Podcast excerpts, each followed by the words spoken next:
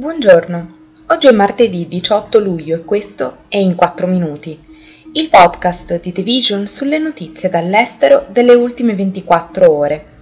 Parleremo della Russia che sospende l'accordo sul grano e dell'Unione Europea che ne sigla uno con la Tunisia in materia di politica migratoria.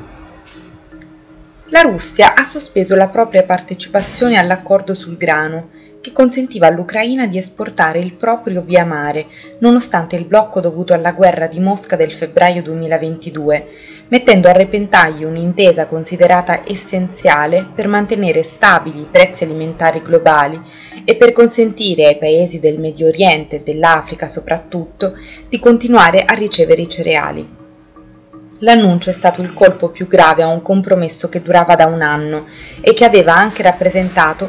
un raro esempio di cooperazione tra le nazioni in guerra, oltre a contribuire ad alleviare parte delle conseguenze dell'invasione su larga scala da parte della Russia. L'Ucraina è un importante produttore di grano e di altri prodotti alimentari, ma il portavoce del Cremlino, Dmitry Peskov, ha comunque dichiarato la sospensione, aggiungendo inoltre che la decisione non era collegata all'attacco di poche ore prima al ponte sullo stretto di Kerch che collega la Russia alla Crimea occupata.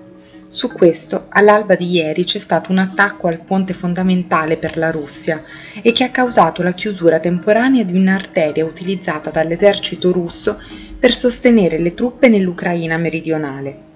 Qualsiasi sia la ragione della sospensione dell'accordo, l'attacco all'infrastruttura strategica per Mosca è stato un ulteriore imbarazzo per la sua leadership militare, scossa anche dalle conseguenze del tentato golpe del mese scorso da parte del gruppo mercenario Wagner. L'Unione Europea ha firmato un accordo da un miliardo di euro con la Tunisia per contribuire a contenere la migrazione irregolare attraverso il Mar Mediterraneo Ursula von der Leyen, presidente della Commissione europea, ha lodato l'accordo come un investimento nella prosperità e nella stabilità condivise dalle due regioni, ma è simile ad altri già siglati con Libia o Turchia, ad esempio. Si pagano governi sulle coste dell'Africa per impedire i viaggi, ma questo non significa che vengano fermate le detenzioni, gli stupri, che le carceri non siano sovraffollate o che i diritti umani vengano rispettati.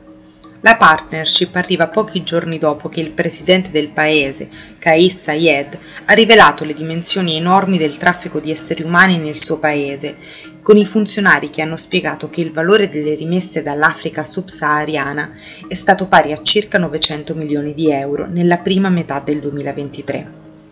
Negli ultimi mesi migliaia di persone senza documenti si sono dirette verso la città costiera tunisina di Sfax, con l'obiettivo di partire per l'Europa su imbarcazioni gestite da trafficanti di esseri umani, provocando una crisi migratoria senza precedenti per la Tunisia, con centinaia di persone provenienti dai paesi dell'Africa subsahariana che sono state portate con la forza nel deserto e nelle zone ostili al confine con la Libia e l'Algeria, dopo i disordini razziali avvenuti all'inizio di luglio. Immagini dell'agenzia Agence France Press hanno mostrato gruppi di migranti visibilmente esausti e disidratati, seduti o sdraiati sulla sabbia che utilizzavano arbusti per cercare di ripararsi dal caldo torrido. Il gruppo di almeno 80 persone è stato trovato in un'area disabitata nei pressi di Assa, una città vicina al confine tra Tunisia e Libia, a circa 150 km a ovest di Tripoli. Questo è tutto da The Vision, a domani.